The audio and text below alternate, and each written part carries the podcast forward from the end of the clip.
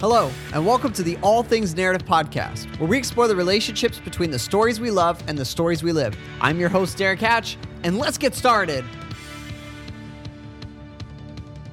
This is it, everybody. Oh my gosh, I cannot believe we are here. We are at December, the end of the year, and the final. All right, let me say that again. The final installment of our Narrative 101 series. So, on the second Tuesdays of the month, ever since all the way back to March, uh, I've been doing this series called Narrative 101, where we're really getting into the language and these uh, overlapping elements between the stories we love and the stories we live. And today is the final piece, the final installment in this series. So if you've heard uh, every episode, then I just want to applaud you and thank you.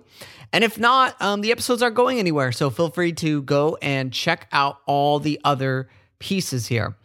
This last topic is something that I've been kind of wrestling with where to put it here. And I think because I kept putting it off, it ended up just being the final uh, piece here. It didn't really build off any of the others as neatly. If you uh, go through and listen to them all, there's kind of a progression to them. So, this last piece is on deconstruction, which um, is a part of Jonathan Stillman's narrative principles. And so this is the final one that we haven't talked about yet. Now, deconstruction is a buzz term word that you might be familiar with. You might um, have heard it in different circles, different contexts. And so there is a piece of narrative therapy where deconstruction um, is a part of that, right? And so as you'll see um, in a little while when I explain my story of deconstruction, I was already familiar with this term. So when I got into the the master's program at, at Dulwich in the University of Melbourne, it was kind of like, okay, like yeah, I'm I'm here, I'm vibing with you on this. So for those of you who don't know, uh, maybe what deconstruction is, and yes, it might sound like a scary postmodern term, and it is if it's taken in isolation um, without any reconstruction of sort, uh, which we'll talk about. But uh, Michael White gives a definition here of deconstruction uh, in his paper on the topic, where he says that deconstruction has to do with procedures that subvert taken for granted realities and practices, those so called truths that are split off from the conditions and the context of their production those disembodied ways of speaking that hide their biases and prejudices, and those familiar practices of self and of relationship that are subjugating of persons' lives. In other words, because I know Michael White can be kind of wordy sometimes, if I understand him correctly, though, there's this idea that we're all a part of these dominant narratives, um, particularly within our culture. And we just kind of are taken for granted our roles and our acceptance of these narratives. And th- these could be um, in institutions, it could be in cultures, it could be in families, it could be whatever. We don't realize that these things are having an effect on us. And there's uh, ways of being in the world where, and I, I like to call it cognitive dissonance, where maybe we're holding a certain set of narratives over here, but we're fighting out of or for another set of narratives here. And there's something inside of us. There's something in us that just knows that we're off, that we don't have this sense of clarity that we're hoping for. And we are well aware that maybe there's even a contradiction of narratives that we're finding ourselves living in. And so deconstruction is kind of the journey of where we're going to kind of take these apart piece by piece. And we're going to really look at them.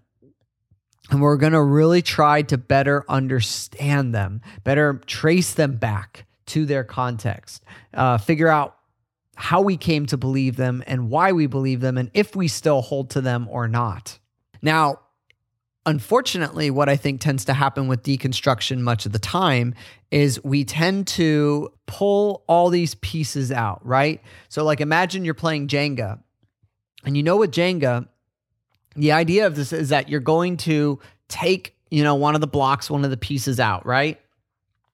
And if you take out enough of those pieces, eventually the whole thing will fall down, right? And I think that's true of deconstruction as well is if we take out all these pieces in and of themselves and don't do anything, then the whole thing will fall apart. Which is why in Jenga, what you're trying to do is take the pieces and you're trying to repurpose them. You're trying to move them to a different place. You're trying to stack them in some way. So that way, what you're building can actually, although the pieces may not be uh, quote unquote like how they used to be, they are building into something new. And that's why I think deconstruction always needs to be paired with reconstruction. That as we're taking things apart, we also need to be putting them back together, rebuilding off a, a foundation for our lives. And so it's this process of deconstructing and reconstructing, kind of going hand in hand together. And I think that's important because it's so easy for us to get kind of settled in life and in our thinking and in our ways and just kind of think, okay, you know, I've arrived, I've got everything figured out, and it's all good. But as I've shared on here before, these different narratives, these different pieces, they are influencing our lives. And if you're not aware of what they are and how they came here and what influence they're having on you, then, in my opinion, that's something to really be cautious about. Especially in this age right now, where I argue that we are being influenced in so many ways that we are not conscious of through advertising, through the media, just through a variety of different ways. And we can hear something and think, oh, well, yes, that's all well and good, and not take the time, the due diligence to research it, to trace the ideas um, back to their origins, back to their roots. And so, for example, this is an episode that I'm probably not going to get any brownie points with anybody um, with it, and I'm okay with that because this is a this is an important topic to talk about, and I know that those who are in more conservative circles, this might this might be something that you just kind of cringe at hearing this, and I I, I just want to invite you to stick with me um, because I think there is something of value here for you. At the same time, I know that oh man, can I just be transparent, you know, with with with with this stuff? Uh, I just I just really really want to be transparent. So so for example, you know, there's somebody uh, a French philosopher who is very influential in a lot of narrative thought in terms of narrative therapy, and his name is Michael Foucault. I think that's how you say his name. I came across something um, really disturbing, and this is you know, this is partially my fault. I, I usually do a good job at trying to trace people's ideas, um, and I didn't do it in this case. He's very influential when it comes to talking about uh, relationships of power, right? Well, I come to find out that there are things that we can kind of see from his life, from his thinking, um, even things that we know from other witnesses um, that seem to imply that he was interested and a proponent of adults having uh, relationships, like sexual relations with children. Now, for me, that is a huge taboo. That is a huge no no. I, I don't condone that at all. And for me, the first kind of thought that I I had was like, well, this is this is terrible. Cuz you have somebody here who's a proponent of this idea of power and trying to address this abuse of power. But I think for me, in my convictions, that relationship, um, which is a very ancient idea, unfortunately, that goes back to ancient civilizations, it is this idea of power and dominance in terms of a, an adult over a child. And I think it's disgusting And when I found out that, you know, this person held to this view, first of all, I was like, man, this is this is just a weird cognitive dissonance. I don't know what you want to call it. But you know, it made me call into question like a lot of things like okay, like if if this kind of thinking is a part of this these theories and these ideas, you know, then do I truly understand these ideas in all their fullness? And I think that these kind of things can send shockwaves down to people when we start to start to realize things. So, you know, I know this happens a lot um, when we get older and we learn more about our country. And, and I'm talking about in America, but it could be any country that you're living in. And you start to learn that there's a darker side to your history. You know, you really the weight starts to set in of you know of what happened with like the Trail of Tears and Native Americans, especially when you read their writings, or um, just you know the the the racism and and the things that that have happened um, in this country, um, and all over the world, quite frankly. Uh, as as a Christian in church history, this is the big one. Man, this was a huge one for me, which I'll talk about in a moment. But when I started to realize the ugly side of church history, and man, is it ugly! Uh, it shakes you. And I think this is what leads to a lot of people deconstructing things, whether it's politically, socially, culturally, religiously. You start to realize that you don't know all that you thought you knew about a topic. And you start to, it starts to really mess with you. It starts to really get in your head. And you start to go, okay, where do I actually stand in relationship to this thing? And that's where the deconstruction process, I think, happens for a lot of people and is happening for a lot of, you know, particularly the millennial uh, for my generation. I do think that there is value in doing this uh, in that it can cause you to really think and do your research and better understand what you believe and why, which I'm a huge proponent of. This is what I what I try to do. And you know, when I do like the web of identity, which I've talked about on here before, when I do that, there is an element of that deconstruction that's going on there because we're trying to look at okay, who are the people, the institutions that have really shaped my life? And what sort of ideas and beliefs about myself, about the world, about others have I really inherited from that? And have I really thought through whether I truly believe in those things or not?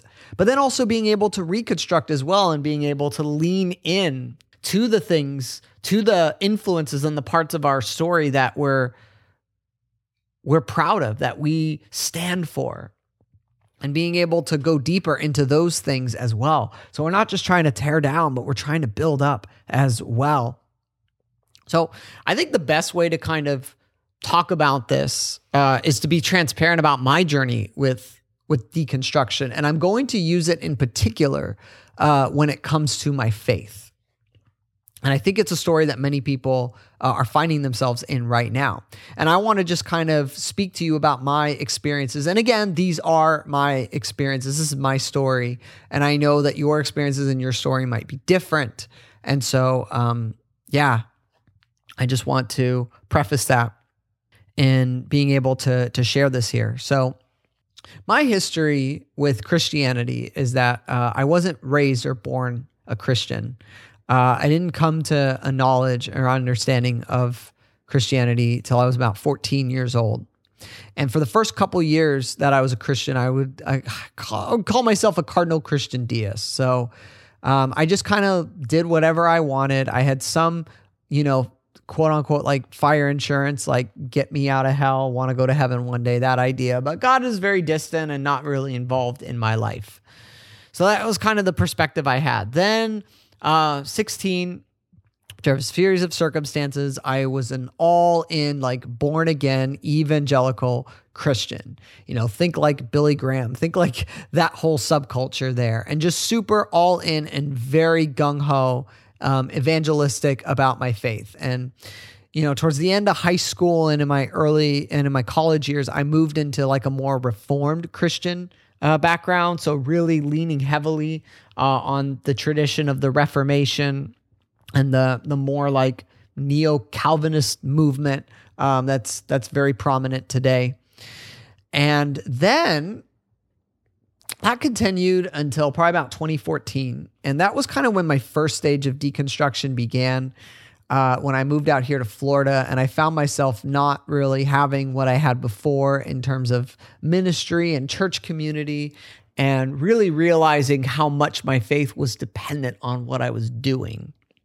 And so uh, I had a lot more time to think and to really, you know, my early Christian years was just a lot of like reading books, absorbing information, being like, yes, this person's on my team, so I'm with you and I believe you. So it was like a constantly like, okay, I need to change my beliefs uh, based on this prominent thinker or writer because clearly they know more than I do, and so um, I just, you know, agreeing with them because they're a part of the club too.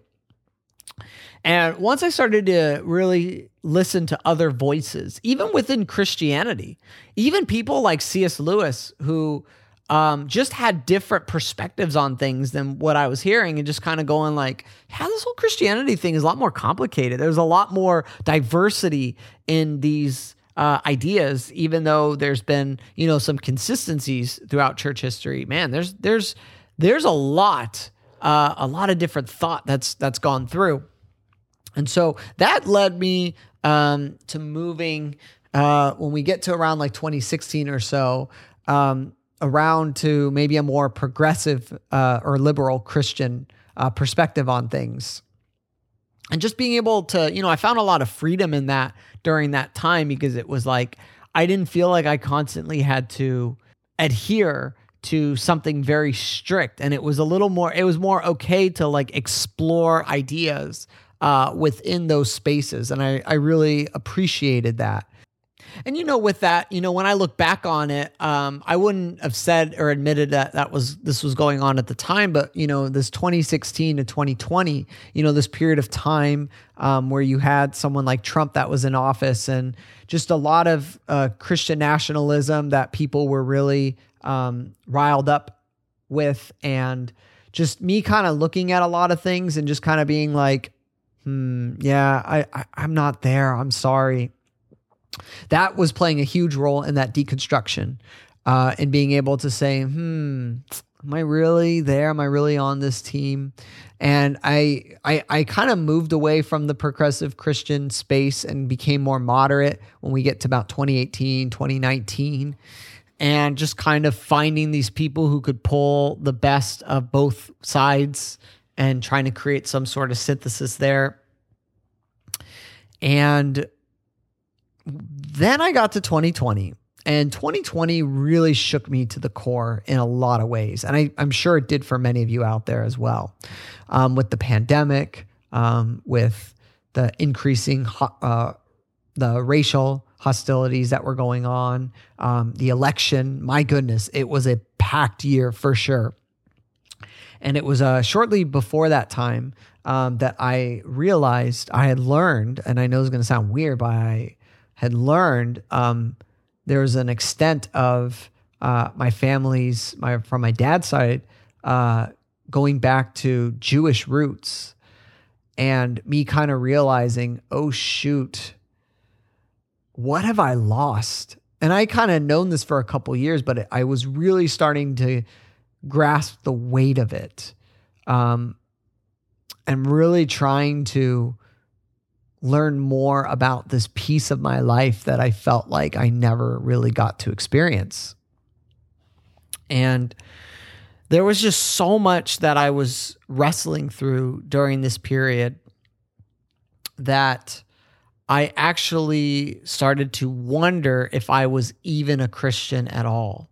Um, again, especially looking at like this idea of, you know, maybe what does it mean to be a Christian? And I'm like, okay, is that label, is that identity, is that something that I still really hold to? And maybe thinking, you know, things like, okay, maybe this thing that I believe in, like, do I just like only believe in it or like it because it it's a part of you know christianity. And i've kind of gone like okay well if it's christian then i need to incorporate it. I need to believe in it. I need to support it. Uh, and then i started to think about my relationships in life. And i started to realize oh my gosh do people my my friends because keep in mind most of a lot of my friends and social group are Christians. And so I was like, oh my gosh, do people only love me because I attend their church? Do people only care about me because I'm a Christian? And that really got to me. It really got in my head as I really started to wonder um, if it was my Christian identity, if that was the only thing that was making uh, me have the things and the life that I was having. And, you know, again, going back to reading, it's like I was like, okay, am I reading this book uh, because I want some sense of confirmation bias? Because I want to be told that what I already believe is true? Or am I really after the truth? Am I really ready to challenge myself in some way? and really understand the other side and that's one thing about my deconstruction is it definitely made me a more empathetic person is it as and in trying to and i think a lot of people don't do this with deconstruction i really wanted to see all sides of an issue and it made me very compassionate about people who feel and think differently than i do because i could start to say okay I could start to see okay i understand how you got here now I may not agree with you, but I understand how you came to this perspective in your life. Add to all that the idea of being a quote unquote professional Christian, which is where you're essentially in a job role where um, you're paid money um, to continue to to teach uh, your beliefs in a certain way and to basically be a model Christian uh, for people. And that that was really weighing on me as well because there's this certain sense of like, okay, my job depends on my identity. It depends on a certain, or I should say, a certain expression of my identity in a certain way. And that's why I was so scared to talk to a lot of people about how I was really feeling and what I was processing through. Cause I'm like, man, my job, my career, uh, in in ministry could be on the line. And I think a lot of people might feel that and connect with that as well. So I, I started to wonder after all this, like, okay, am I really maybe just like a humanist? Um, am I really just someone who really is just a champion of these values? And is is is this whole God thing? Have I made it up? And I really started to wonder if I have just deluded myself into believing in God. And so, one of the things that I did, and I highly recommend people do this, is I wanted to write down what I actually believed, not trying to like appease anybody or trying to give it to somebody to try to show off what I know and what I believe, but something just for me to actually write down what do I actually believe about things. And as I did that over a period of time, adding to it, I started to realize, oh, I actually think I, I still might be a Christian of some sort. Now there was a there was a tradition um, in church history called Christian humanism that uh, came uh, at the dawn of the Renaissance. Uh, actually predates the Reformation. And as I learned about that tradition, I kind of, there was a lot of things I was resonating with because um, I did feel a deep connection with humanism. And I didn't even know there was such a thing as Christian humanism. And it's not just some postmodern, you know, smashing together of, of terms. It, it really was something that actually existed. And I started to research it and I, it was a you know this idea of christian humanism it was a label that was very necessary for me uh, in that time period because I realized there was enough things that I was holding to that were still Christian. But I didn't think that was complete because when you say the word Christian, there's certain ideas that people have of what that means, right? And especially again with things that were going on culturally and in politics, I was kind of like, yeah, I I'm not quite there where I want to just say I'm a Christian and have certain assumptions made about me. So this idea of Christian humanism was really trying to kind of uh, take control of my narrative, so to speak. And it was profound because it was just like I didn't have a place where I could really be open about these things and what I was thinking through. I mean, like I would have days where I would teach students the Bible and I would just go in my office, close the door, and I would just start crying because I'm just like, I don't know where I actually stand on this. And I don't know who I could talk to about it. And I talked to my wife. I did end up talking to my wife about it. She was so supportive. And uh, my former uh, youth pastor, all the way back from high school, um, that I still was connected with. And he turns out he was going through his own deconstruction as well and was there therefore super helpful to talk through with this.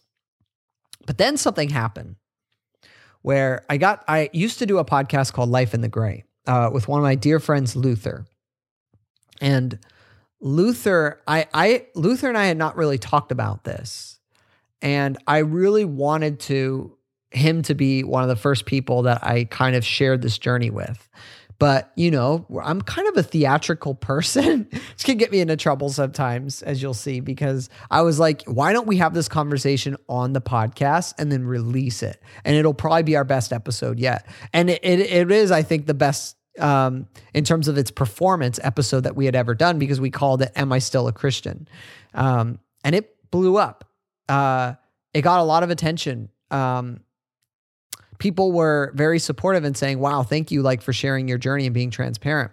But I got a lot of other attention as well uh, from my social circles. And here's the thing: I was expecting the worst. I was like, "Oh my gosh, I might get fired. I might no longer um, get to teach as part of this church, and." I might lose friends and all that stuff. And this is interesting. This is an interesting thing as well, because I had all these assumptions about people that I thought I knew how they were going to react to this. And 80 to 90% of my assumptions were wrong. People were so kind and caring and compassionate, even though the majority of them did not at all agree with what I was saying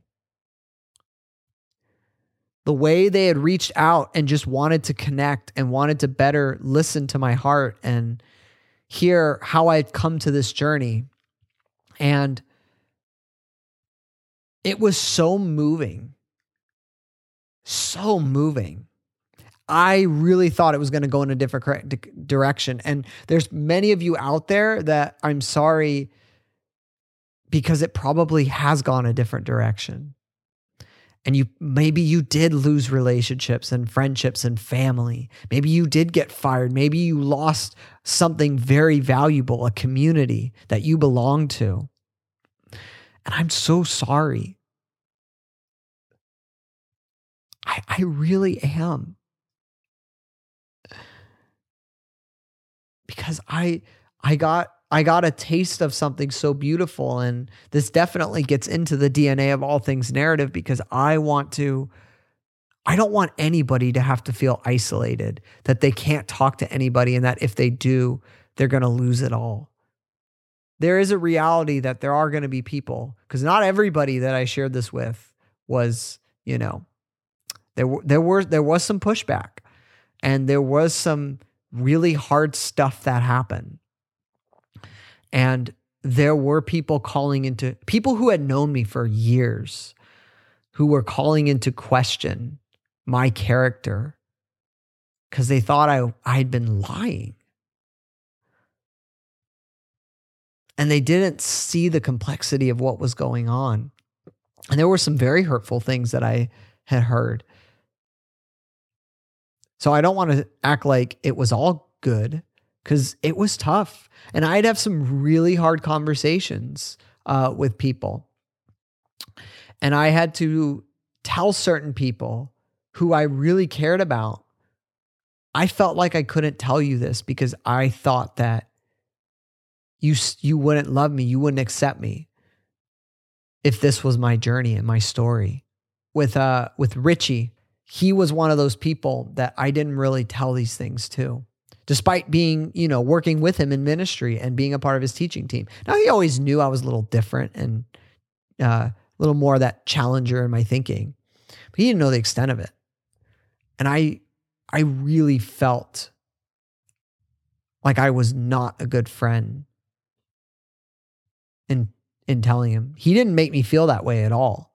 But I started to feel it and I started to realize that I wasn't letting people in.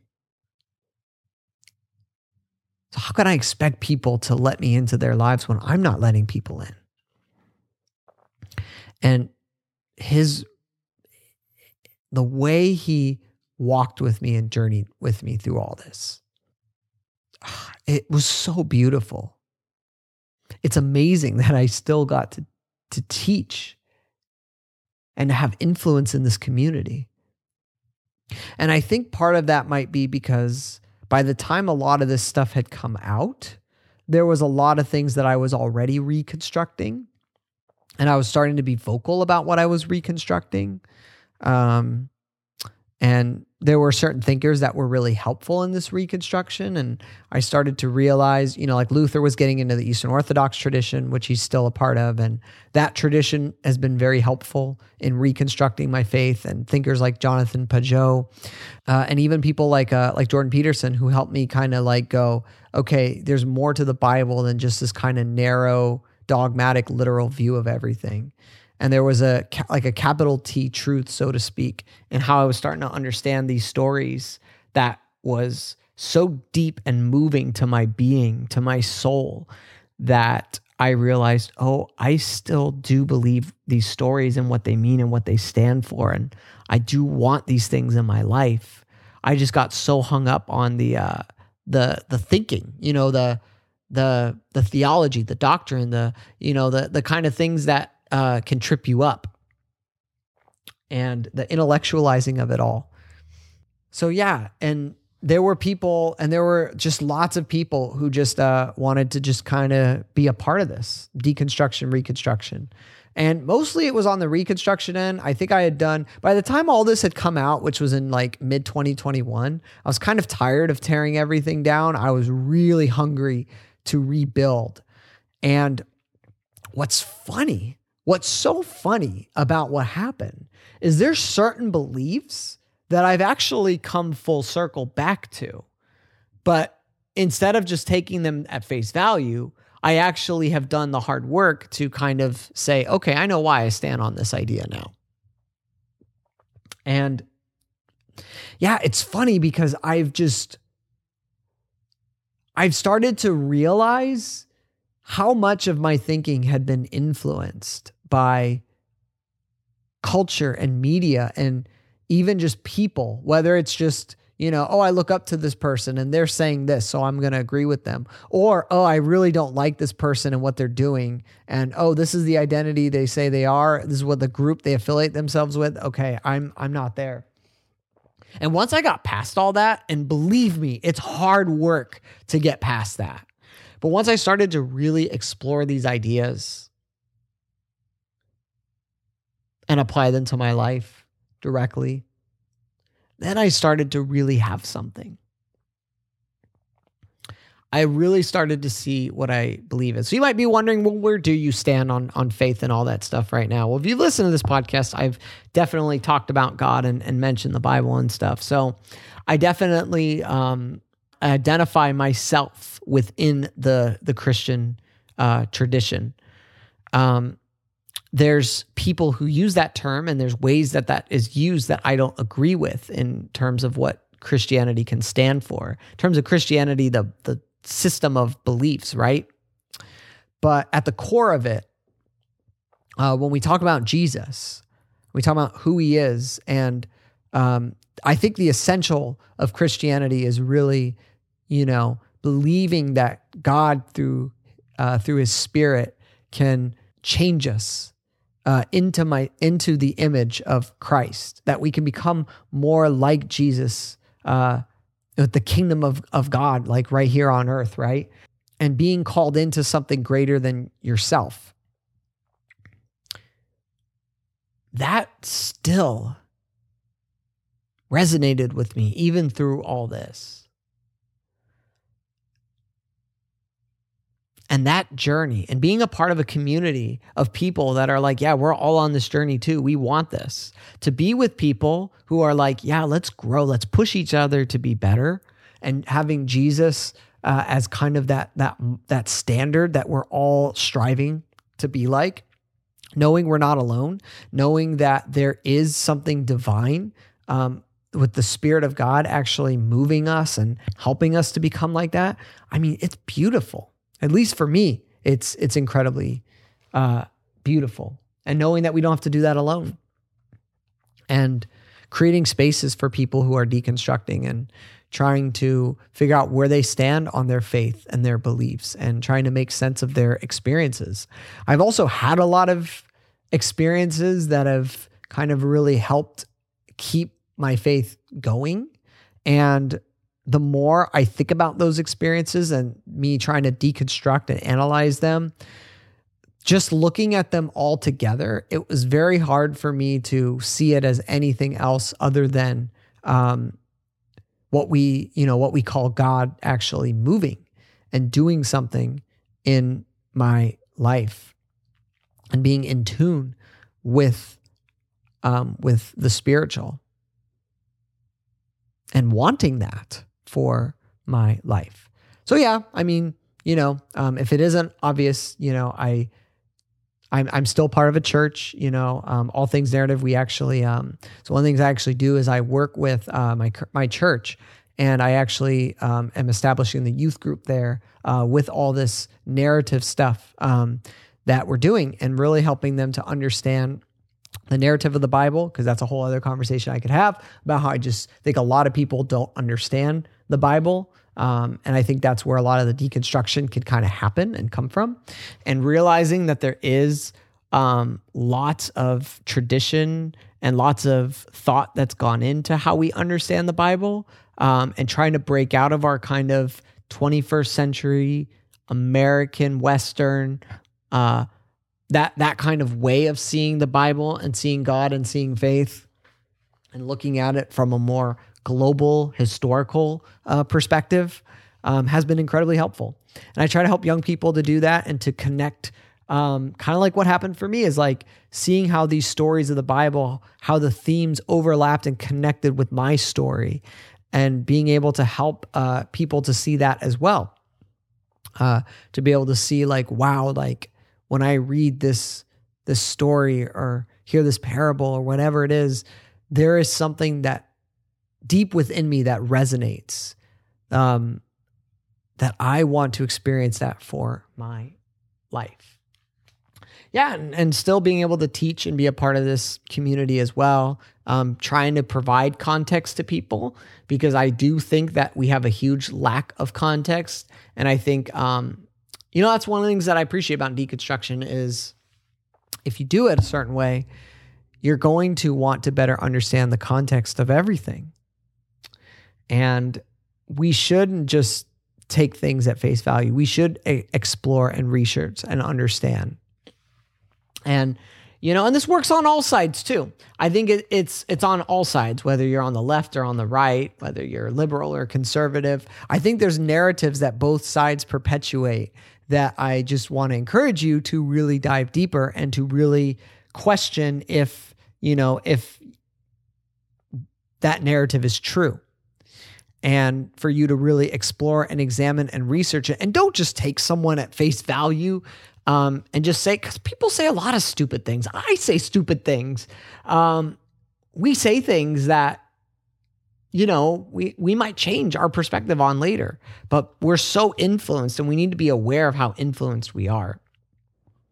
And it's funny because, uh, I'm sorry if you don't like this, but I actually started to realize that I was a lot more conservative a person than I thought I was. You know, especially with my ideas about government, because I believe in a more limited government and government that's more local rather than government that's bigger and has more control over our lives. So it's like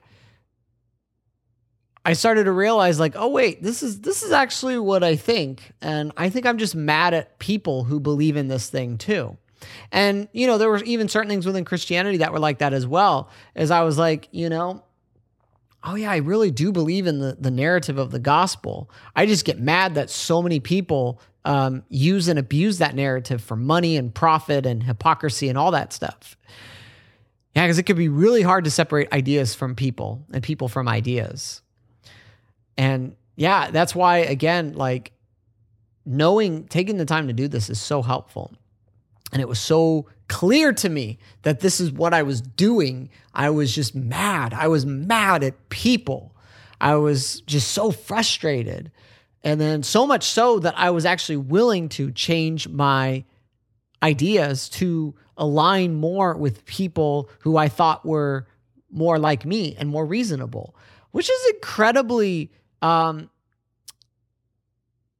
you know, I, I understand now how I got there, but there's something about it too that was just like, man, it's easy to slip into that. I'm kind of starting to rant a little bit here. Um, so I'm to kind of start to wind this this down.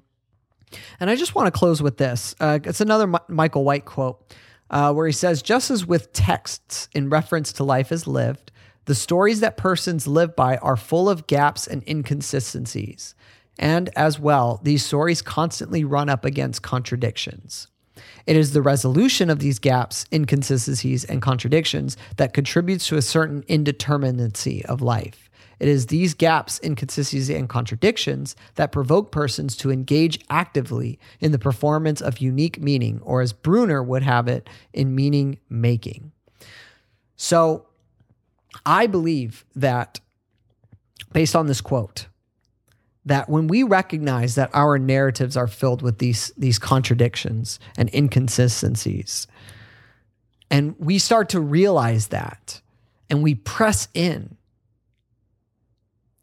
there is a form of meaning making, of, I should say, finding meaning that we're doing. Because we're trying to make sense of our lives and we're trying to say, what does it all mean? What does it mean for me to live a meaningful story? And so, if you are in that state where you're recognizing these things, I know people might say that that oh, you know, there's something wrong with you or they might judge you for it. But this could actually be the pathway towards you finding a greater level and depth of meaning in your life. Because if you do go into this and you really take the time to reconstruct as well, then I do believe that you will come out a stronger person and a stronger protagonist a more active protagonist in your own story. Because you're not just going to be like shaped by every wind of thought that comes through. You're not just going to accept everything at face value. You're going to take the time to understand what you believe and why, and you're going to be able to stand for something. And I think that's what we need is we need people who are willing to stand uh, for something uh, bigger than just you. If these narrative 101s have been helpful for you, then I want to encourage you um, to consider uh, what we offer with All Things Narrative. In the new year, I'm going to really be uh, offering these, you know, live a meaningful story, the coaching program, and offering workshops and different things uh, virtually. So if you're out there and you you're not in the South Florida area and you're like, man, when do when is it my time? When do I get to really connect with Derrick and these ideas? Then I just want to tell you that that it's almost here. And so just stay up to date with all things narrative. You can go on our website and we have a mailing list. And that's really where I, am going to try to keep people up to date between social media. So if you're not, you know, if you're not already following us on there, definitely please do so. Website, email list. Um, and I just definitely want to uh, be able to offer this to wherever you are at. Um, and maybe you do need a bit of deconstruction, but you don't want to do it alone. All Things Narrative would love to journey with you. But just let me preface and let you know that if we are going to deconstruct together, it is my hope and encouragement that we will also reconstruct together. And that is exactly what I will challenge you to do. Because if we just tear everything down, and what are we left to stand on? We're standing on ashes and rubble and brokenness. But deep down, I think we're longing to be made whole. And that's what uh, I want to help you do in terms of narrative and story. So thank you so much for being here. The All Things Narrative podcast. Uh, next week, I'll be back with the guys for our final episode of the year uh, before we go on a little break for the holidays. So thank you again. Check us out, allthingsnarrative.com. And please know that if you are deconstructing uh, where, whatever it is, doesn't have to just be faith. Know that you are not alone, that there are people out there um, that care about you and that will support you um, through that. And All Things There is more than happy uh, to help with that. So thank you so much. And until next time, take care.